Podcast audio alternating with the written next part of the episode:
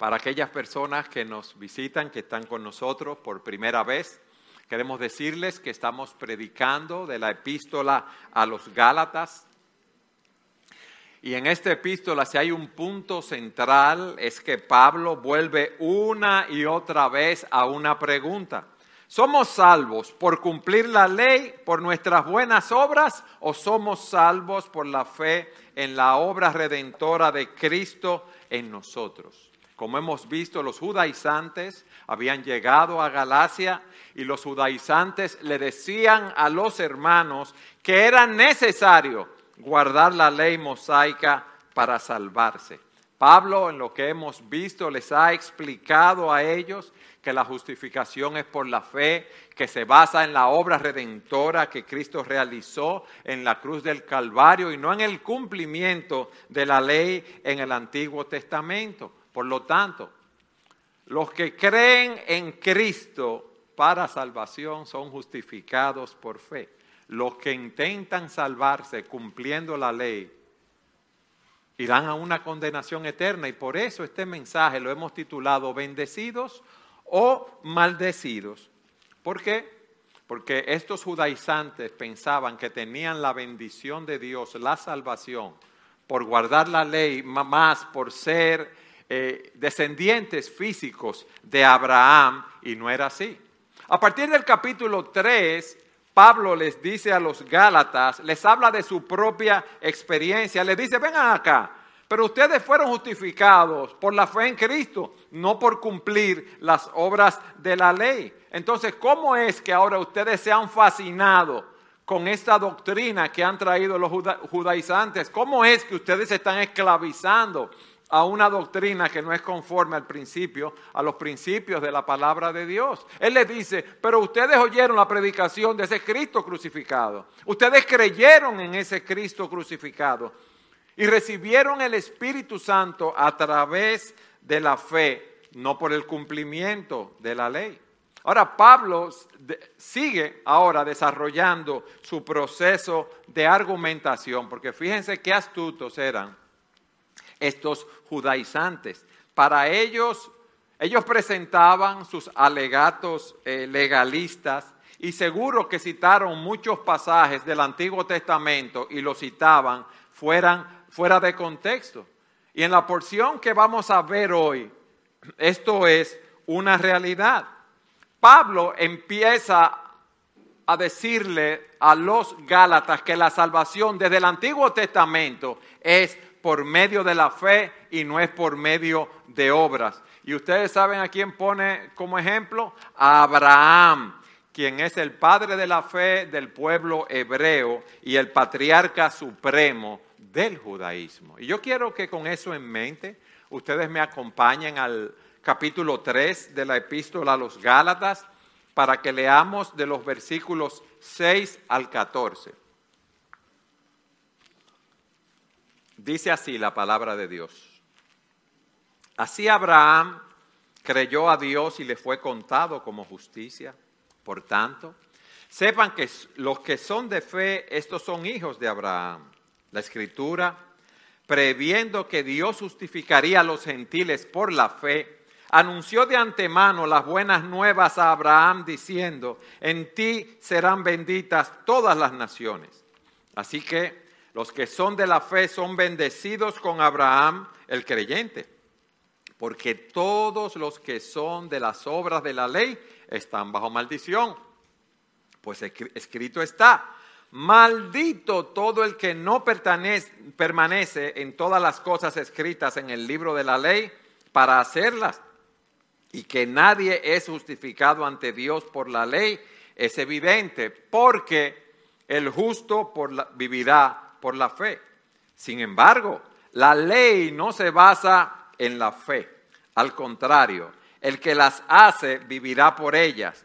Cristo nos redimió de la maldición de la ley, habiéndose hecho maldición por nosotros, porque escrito está, maldito todo el que cuelga de un madero, a fin de que en Cristo Jesús la bendición de Abraham viniera a los gentiles para que recibiéramos la promesa del Espíritu mediante la fe. Mis hermanos, déjenme decirles una realidad. Cuando uno lee estos versículos así de primer golpe, uno no entiende mucho, ¿verdad que no? Pero no se preocupen, que es nuestra labor explicarle lo que dice la palabra de Dios aquí. ¿Qué es lo primero que Pablo le está diciendo a los hermanos en Galacia? Que Abraham fue salvo por medio de la fe. Fíjense cómo dice, así Abraham creyó a Dios y le fue contado como justicia. Por tanto, Sepan que los que son de fe, estos son hijos de Abraham. Pablo empieza citándole Génesis 15:6 a esos hermanos para explicarles que nunca hubo ningún otro camino de salvación fuera de la gracia de Dios, que Abraham fue justificado por la fe sin las obras de la ley. ¿Por qué? Porque en Génesis 17, como vamos a ver, ellos estaban diciendo que Abraham se circuncidó. Y entonces que había que circuncidarse. Y lo que Pablo quiere mostrarles aquí fue que la circuncisión de Abraham, la, perdón, la conversión de Abraham, la justificación de Abraham, fue muchos, muchos años antes de su circuncisión y que eso no fue necesario para Abraham ser justificado. Y es lo que nosotros queremos explicar en esta primera parte. Dios se aparece a Abraham cuando él estaba en Ur de los Caldeos. Dios le dice a Abraham, Abraham, deja tu tierra y tu parentela y tú vas a ir a una tierra que yo te voy a mostrar. Vayan conmigo a Génesis capítulo 12 para que podamos entender lo que Pablo les está diciendo a ellos. 12, 1 en adelante. Y el Señor dijo a Abraham, vete de tu tierra, de entre tus parientes y de la casa de tu padre, a la tierra que yo te mostraré. Haré de ti una nación grande y te bendeciré. Engrandeceré tu nombre y serás bendición. Bendeciré a los que te bendigan y al que te maldiga, maldeciré. Y miren la promesa que le da. En ti serán benditas todas las familias de la tierra. Más adelante, cuando Abraham estaba en Siquén, el Señor se le aparece y le dice, a tu simiente daré esta tierra. Más adelante, cuando él se separa de su sobrino Lot, él le promete la tierra que veía en toda eh, dirección y le dice que su simiente sería como el polvo de la tierra.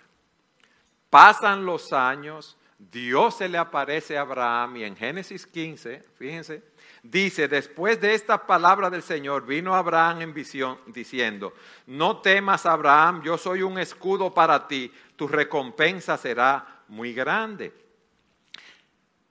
Abraham había recibido la promesa, pero él no tenía hijos, señores.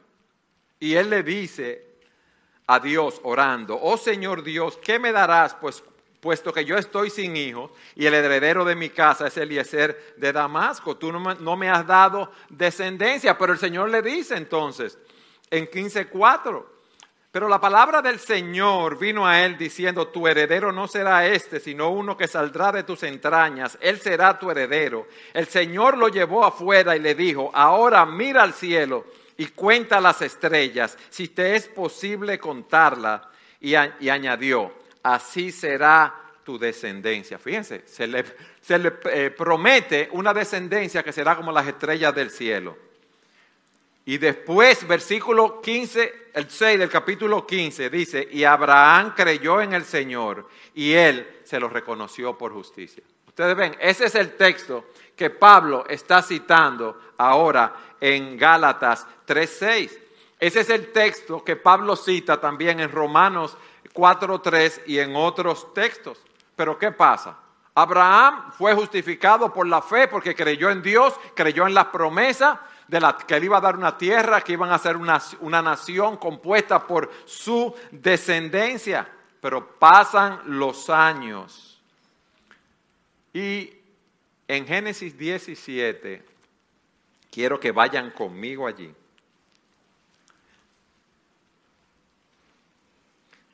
Versículo 1, fíjense lo que había pasado. Cuando Abraham tenía 99 años, el Señor se le apareció. Habían pasado por lo menos 15 años, 14 años desde que él había creído.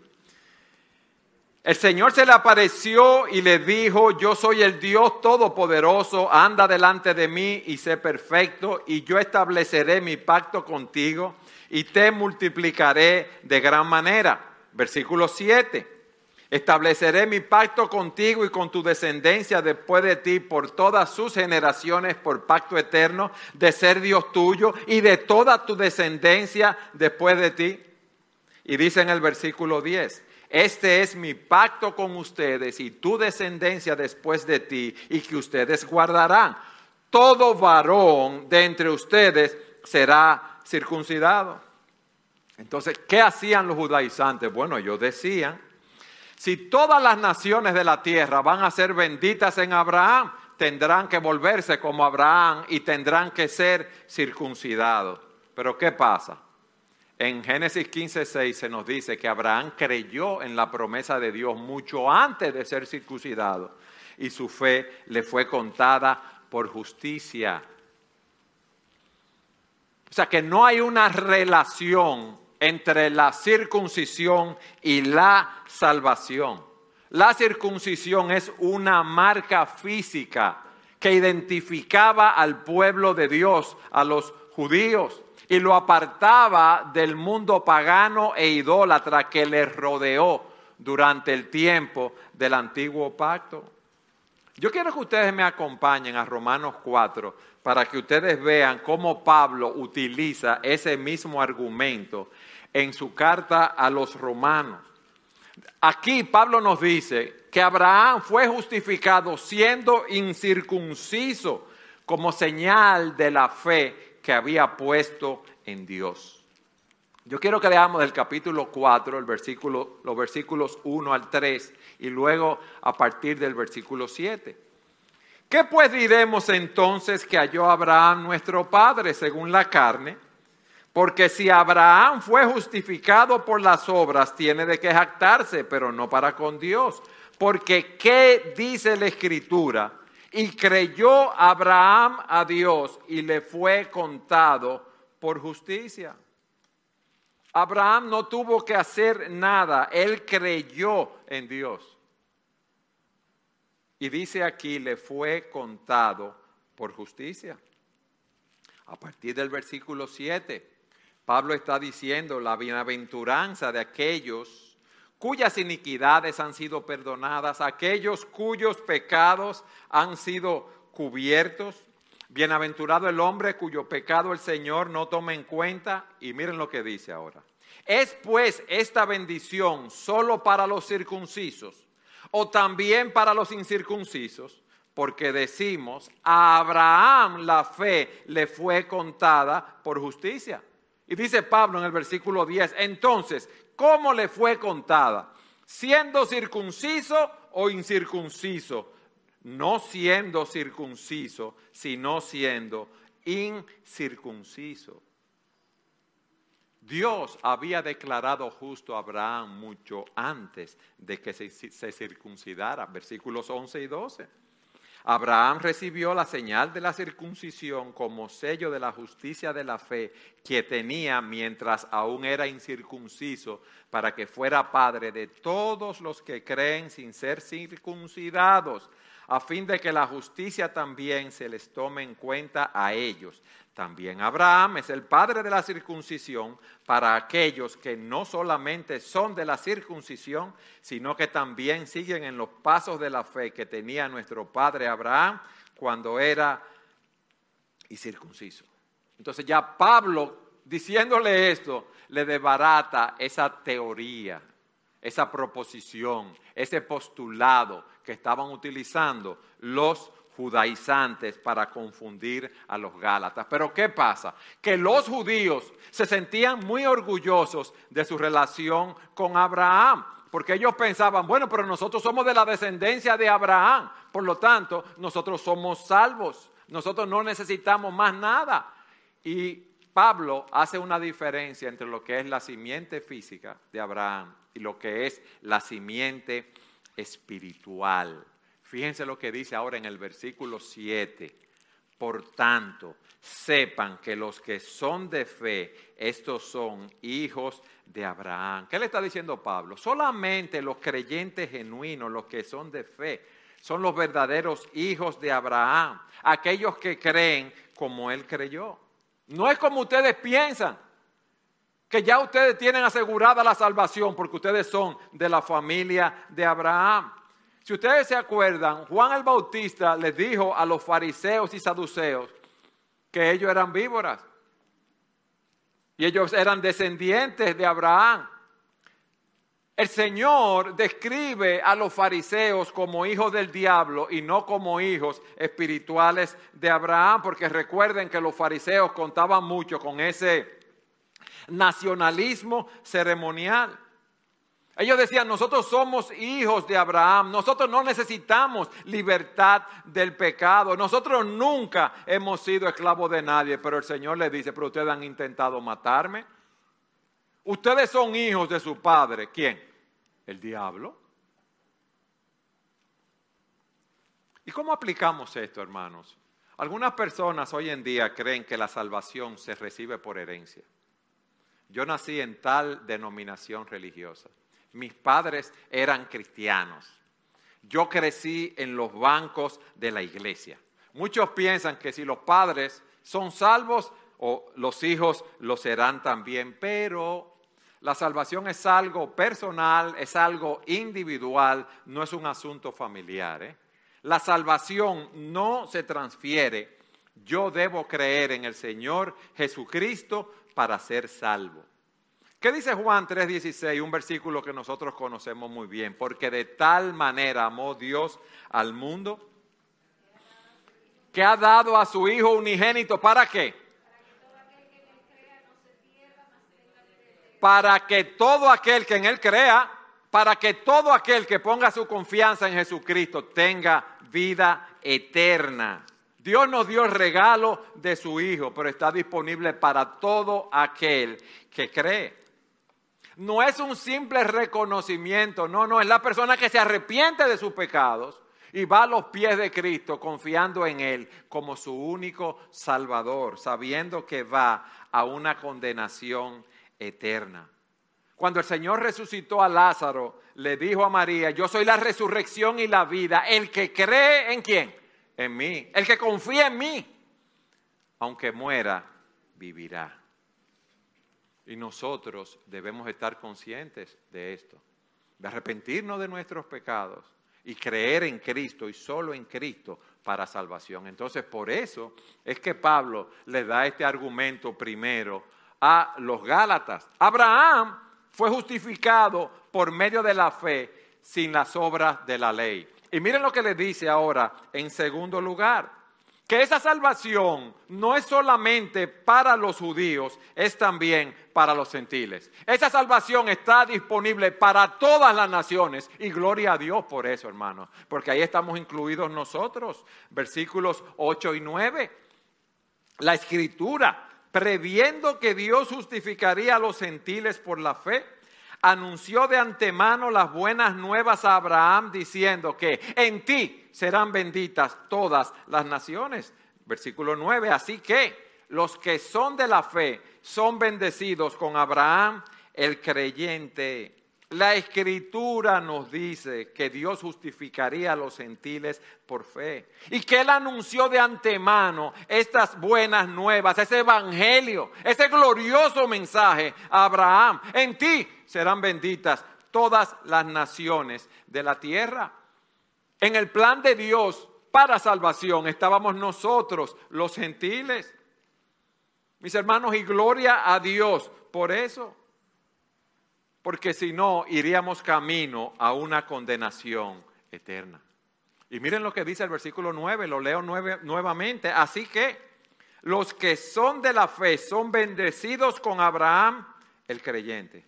¿Qué significa ser bendecido? Ser recipientes del amor, de la gracia, de la bondad, de la misericordia de Dios en Cristo para nosotros. Y nosotros, los que hemos creído, somos hijos de Abraham. Vayan conmigo ahí mismo al versículo 26 en Gálatas 3. porque no quiero decir estas cosas y no verlas en las escrituras. 3.26. Pues todos ustedes son hijos de Dios, ¿cómo? Mediante la fe en Cristo Jesús. Porque todos los que fueron bautizados en Cristo, de Cristo se han revestido. No hay judío ni griego, no hay esclavo ni libre, no hay hombre ni mujer, porque todos son uno en Cristo Jesús. Y si ustedes son de Cristo, entonces son descendencia de Abraham, herederos según la promesa. ¿Usted sabe lo que yo digo este texto? Alabado sea el Señor. Gloria a Dios. Gloria a Dios, como dice Efesios, que Él nos resucitó que Él nos sentó en los lugares celestiales en Cristo Jesús a fin de poder mostrar en los siglos venideros las sobreabundantes riquezas de su gracia por su bondad para con nosotros en Cristo Jesús. Esa es la buena noticia del Evangelio. La justificación es por la fe. Abraham fue declarado justo cuando creyó en la promesa de Dios. Su justificación no vino por obrar, sino por creer en Dios. Mis hermanos, oigan esto. El plan de salvación de Dios a través de las edades ha sido por gracia. Ha sido aparte del esfuerzo humano, ha sido aparte de cumplir las obras de la ley. Dios tiene un solo plan de salvación. No tiene dos, no tiene tres, no tiene cuatro, no es como muchos dicen que todos los caminos llevan al cielo. No, hay camino que al hombre le parece derecho, pero es un camino de muerte, es un camino de condenación. ¿Qué vemos aquí? Que en el Antiguo Testamento las personas se salvaban por fe en la promesa de Dios, no por cumplir la ley, simple y llanamente. Y esto nos enseña algo también, hermanos, ahora, otra aplicación. En el cuerpo de Cristo no hay lugar para la acepción de personas, no hay lugar para el favoritismo, no hay lugar para la discriminación. El plan de Dios incluía a todas las naciones. No hay lugar para el racismo, no hay lugar para la intolerancia, no hay lugar para el prejuicio. No podemos creernos que somos mejores que nadie por una herencia racial o étnica o por nuestra posición social, económica o política, o por nuestro idioma, o por nuestra apariencia, o por el color de nuestra piel, o por cualquier otra cosa secundaria. Dios ha tenido siempre en su plan eterno la intención de salvar a personas de toda tribu, de toda lengua, de toda nación. Dios quiere que su novia sea multicultural y multicolor, y alabado sea el Señor por eso. La iglesia de Dios es tan grande como el corazón de Dios, mis hermanos.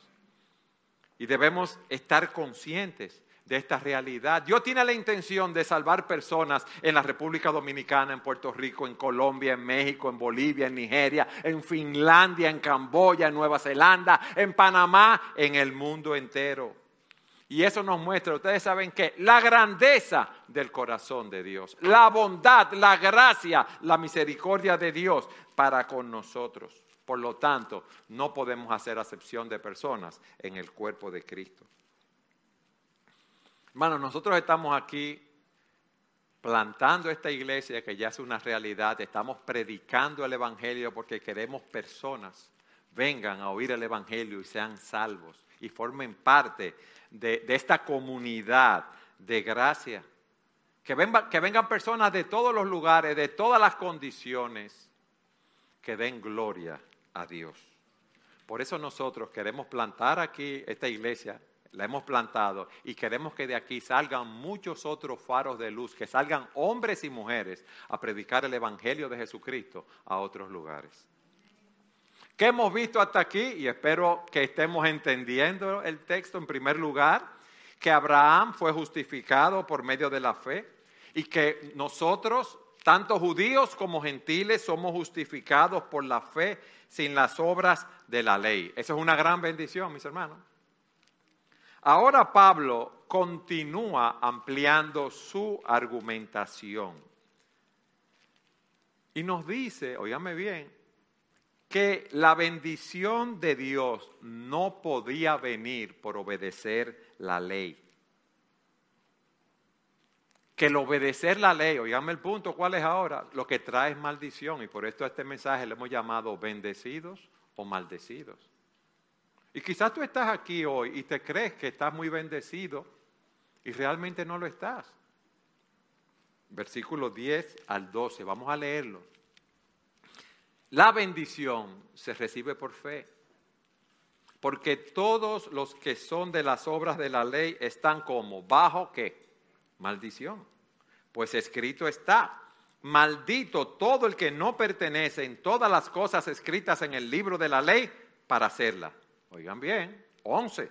Y que nadie es justificado ante Dios por la ley es evidente, porque el justo vivirá por fe. Sin embargo, la ley no se basa en la fe. Al contrario, el que las hace vivirá por ellas. ¿Qué nos está diciendo Pablo ahora? Que esta salvación es por medio de la fe, no de la ley. La ley, si tú crees que haciendo buenas obras tú te vas a salvar, no, la ley no nos puede salvar. La ley lo que hace es que nos condena. Versículo 10, porque todos los que son de las obras de la ley están bajo maldición. Todos los que dependen de la obra, las obras de la ley están bajo maldición. Todos aquellos que pretenden ganarse la salvación haciendo buenas obras están bajo maldición. Maldito todo el que no permanece en todas las cosas escritas en el libro de la ley para hacerlas. Pablo está citando aquí ahora Deuteronomio 27, 26 para mostrarle que cualquiera que falla en cumplir un punto de la ley trae sobre sí el juicio y la condenación divina. ¿Ustedes saben lo que está diciendo? Una sola violación de la ley te lleva a la condenación. Si tú quieres ser salvo cumpliendo la ley, tú tienes que haber cumplido la ley desde que naciste hasta que te mueras. Todo el que no permanece en todas las cosas escritas en el libro de la ley sea maldito para hacerlo. O sea, tú tienes que ser perfecto. O sea, no es que yo soy bueno, o que yo soy muy bueno, o que yo soy mejor que los vecinos que están a mi alrededor, que yo no soy como esos ladrones, como esos sicarios, como todas esas personas que están alrededor, esos violadores. Pero yo tengo que ser perfecto si yo quiero ser salvo. Yo tengo que amar a Dios con todo mi corazón, con toda mi alma, con toda mi mente, a mi prójimo, como a mí mismo. El que falla en un punto se hace culpable de todo. Pruébeme eso. Vamos a Santiago capítulo 2. Vamos allí para que sea la palabra de Dios que sustente cada cosa que nosotros decimos aquí. Santiago 2, 10 y 11. Porque cualquiera que guarda toda la ley pero falla en un punto, se ha hecho culpable de cuánto? De todo. Pues el que dijo no cometas adulterio, también dijo no mates. Ahora bien, si tú no cometes adulterio, pero matas, te has convertido en transgresor de la ley. O sea que un solo pecado nos hace culpable de todo. ¿Por qué? Porque la ley es una unidad, no son secciones independientes. Leí un ejemplo que alguien puso. Fíjense lo que es la perfección. Vamos a poner algo imposible. Le vamos a dar, hay un concurso, le vamos a dar 10 millones de pesos al que salga nadando de República Dominicana y llegue a Nueva York. 10 millones de dólares. Todo o nada. O sea, tú sales de un punto aquí donde tú tocas ese punto y cuando llegues allá nadando, tú vas a tocar la meta, el punto final. Salen las personas nadando queriendo ganar ese premio de 10 millones de dólares, se van quedando en el camino. Y hay una persona que llega nadando y llega a 500 metros. ¿Llegó? No. No. Falló.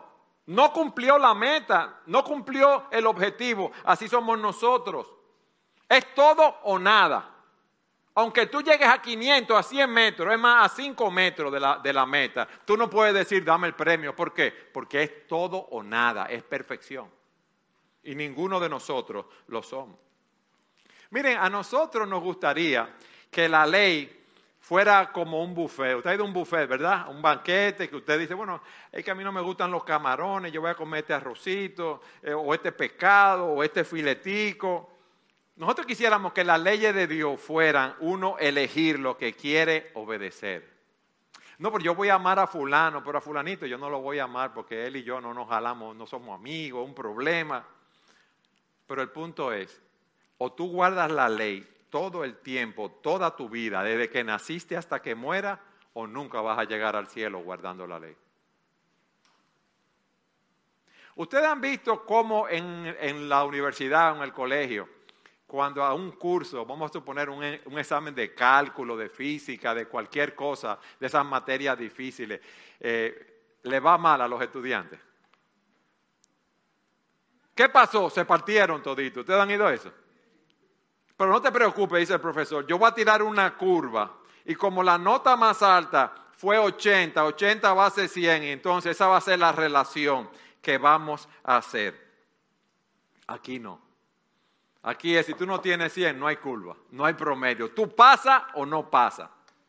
Si tú cumples la ley perfectamente al 100%, tú vas al cielo. Si no la cumples, si tú lo arruinas, si tú fallas una vez, te irás al infierno. Ahí no hay margen de error, mi hermano. Eso está claro. Y Pablo dice, el que quiera salvarse con ese sistema es maldito. Es una palabra fuerte, mis hermanos, como dijimos. Ustedes están bajo sentencia divina de muerte. Ustedes van a ser rechazados, juzgados, condenados a una muerte eterna. Y eso se aplica a toda la raza humana, por cuanto todos pecamos y estamos destituidos de la gloria de Dios. No hay justo ni a un uno, no hay quien entienda, no hay quien haga lo bueno, no hay quien busque a Dios. A una nos hemos desviado y nos hemos hecho inútiles. Todos estamos espiritualmente muertos, todos estamos separados de Dios. Y Pablo se anticipa a todo argumento que puedan intentar levantar. Y miren lo que dice en el versículo 11 y que nadie es justificado ante Dios por la ley es evidente, porque el justo vivirá por la fe. Ahora Pablo les dice a ellos, mira, así es que Dios justifica. Es evidente, ya hemos probado de que nadie es justificado cumpliendo las obras de la ley. Pablo dice, el justo por la fe vivirá. Ya hemos visto que no nos podemos salvar cumpliendo la ley porque debemos cumplirla a plenitud y aquí se nos dice que debemos ser, que somos salvos por fe. Ustedes saben una cosa, la fe y la ley se excluyen mutuamente, porque el que quiere vivir por medio de la ley quiere salvarse por su propio esfuerzo y eso lleva al fracaso, eso lleva a la condenación. Vivir por fe es aceptar la gracia de Dios en Jesucristo y esto conduce a la justificación y la vida eterna. Miren lo que dice el versículo 12. Sin embargo, la ley no se basa en la fe, al contrario, el que las hace vivirá por ellas. Dice la nueva traducción viviente, el camino de la fe es muy diferente al camino de la ley que dice, es mediante la obediencia a la ley que una persona tiene vida. Son antagónicas para salvación, mis hermanos. Abraham fue salvo por medio de la fe. Esta salvación es para judíos y gentiles, para todo aquel que cree. Esta salvación es por medio de la fe y no de guardar la ley. Y por último, Pablo les dice a los Gálatas y a nosotros, esta salvación es por medio de Jesucristo. Versículos 13 y 14. Cristo nos redimió de la maldición de la ley habiéndose hecho maldición por nosotros, porque escrito está, maldito todo el que cuelga de un madero, a fin de que en Cristo Jesús la bendición de Abraham viniera a los gentiles, para que recibiéramos la promesa del Espíritu mediante la fe. ¿Qué hizo Cristo por nosotros, hermanos? Nos redimió, mire la primera parte del versículo 13, nos redimió de la maldición de la ley. Nosotros estábamos en un mercado de esclavos, donde Satanás era nuestro dueño, estábamos atrapados en nuestro pecado, estábamos bajo el control de nuestro amo y Cristo, oígame bien, Cristo pagó el precio de nuestro rescate para darnos vida, para sacarnos de ahí. Vayan conmigo a Primera de Pedro 1.18, por favor. Primera de Pedro 1.18.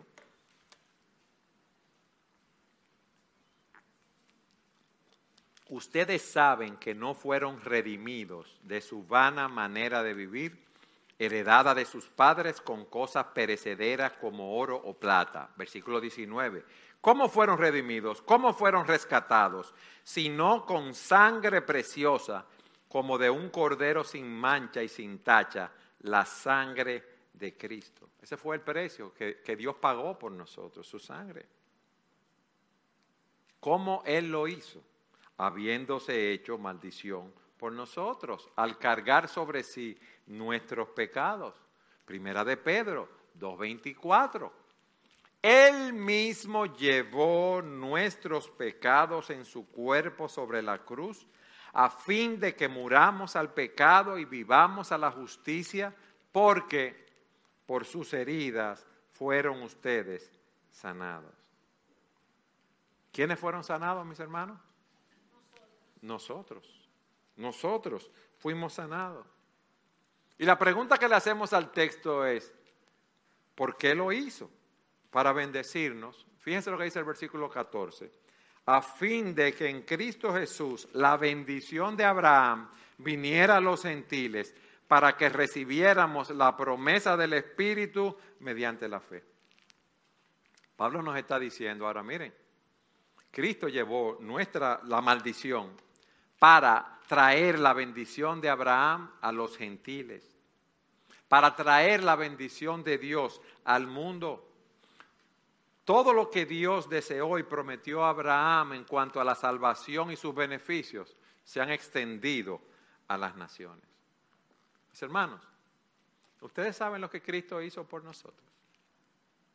Él tomó nuestro pecado, nuestra culpa, tomó nuestra vergüenza él bebió la copa de la ira de Dios. Él soportó el castigo que estaba destinado a nosotros. Él estuvo en nuestro lugar. Él tuvo una vida de obediencia perfecta y se ofreció en sacrificio por nosotros. Él sufrió por nuestro pecado. Él pagó una deuda que no era suya. ¿De quién era la deuda? Nuestra. De nosotros era la deuda. Y por eso en medio de su sufrimiento él clama, Dios mío, Dios mío, ¿por qué me has desamparado? Y son palabras misteriosas, porque en ese momento el Padre dejó a su Hijo abandonado. Ese fue el costo de nuestra salvación. Él nos liberó de esa maldición, asumiendo la maldición sobre sí mismo, el castigo por nuestros pecados. Cristo fue rechazado para que nosotros nunca seamos rechazados. Él fue abandonado para que nosotros nunca seamos abandonados. Él fue castigado para que nosotros nunca seamos castigados. Él tomó la maldición sobre sí para que esa maldición pudiera ser quitada de nosotros. Ustedes saben que, alabado sea el Señor, mis hermanos. Nosotros somos más que bendecidos porque tenemos vida eterna en Jesucristo. Y miren la cláusula que se, añade al final del versículo 14, para que recibiéramos la promesa del Espíritu mediante la fe. Dios nos bendice con la tercera persona de la Trinidad morando en nuestro interior. Dios nos bendice con poder desde lo alto. Como dice Efesios 1:13, en Él también ustedes después de escuchar el mensaje de la verdad, el evangelio de su salvación y habiendo creído, fueron sellados en Él con el Espíritu Santo de su promesa. Fueron sellados en Él con el Espíritu Santo de la promesa. Y en Gálatas 4:6 se nos dice, y porque ustedes son hijos, Dios ha enviado el Espíritu de su Hijo a nuestro corazón, clamando como, Abba, Padre. Y toda esa bendición divina se hace una realidad por medio de la fe. Cuando nosotros renunciamos a nosotros mismos, Cuando nosotros renunciamos a confiar en nuestras obras, en nuestros méritos, en nuestros propios recursos, nos arrepentimos de nuestros pecados y confiamos en Cristo y solo en Cristo para salvación. Y la pregunta que yo te hago en este día es, ¿estás tú incluido entre aquellos que han recibido la promesa del Espíritu Santo mediante la fe? ¿Tú lo has recibido? ¿O tú todavía sigues confiando en tu propia justicia? Yo empecé diciendo que este mensaje lo habíamos titulado bendecidos o maldecidos, haciéndonos una pregunta. Y yo quiero que a la luz de lo que hemos visto, tú evalúes tu vida.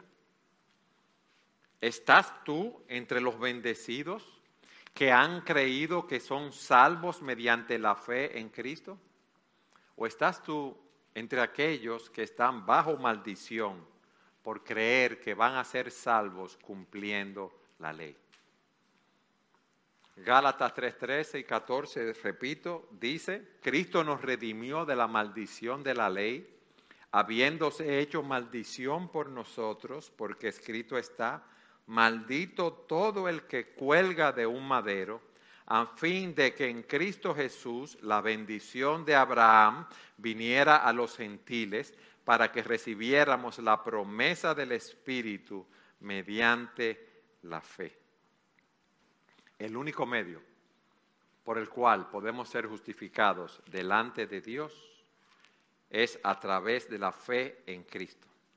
La maldición de la ley, óyeme bien, la maldición de la ley se elimina solo a través de creer en la obra expiatoria de Cristo a nuestro favor, ya que Cristo tomó la maldición de Dios en lugar de su pueblo. Y esa es la bendición que todos nosotros necesitamos. Y le voy a decir algo más. Lo que la tenemos no debemos menospreciarla, por lo que porque lo que Dios nos ha dado es algo sumamente grande. Y eso es lo que Pablo le está mostrando a esos judaizantes. No, no, espérate. No diga que tú eres un hijo de Abraham. No, er, no diga que tú eres salvo por las obras. La salvación no viene por eso. La salvación viene por la fe. Mira el ejemplo de Abraham. No me lo saques fuera de contexto. El ejemplo que tú estás poniendo. Mis hermanos, yo creo que es un buen momento cuando oremos para meditar si realmente nosotros hemos sido bendecidos o maldecidos. Si tú no te has entregado tu vida al Señor, si tú no has confiado en Cristo para salvación, arrepintiéndote de tus pecados, es una cosa horrenda caer en manos de ese Dios vivo. Ese Dios te está dando hoy una oportunidad de salvación y te dice, Mira cómo yo amé al mundo. Yo di a mi Hijo unigénito para que todo aquel que en Él crea no se pierda, mas tenga vida eterna. Hoy es el día aceptable. Hoy es el día de salvación.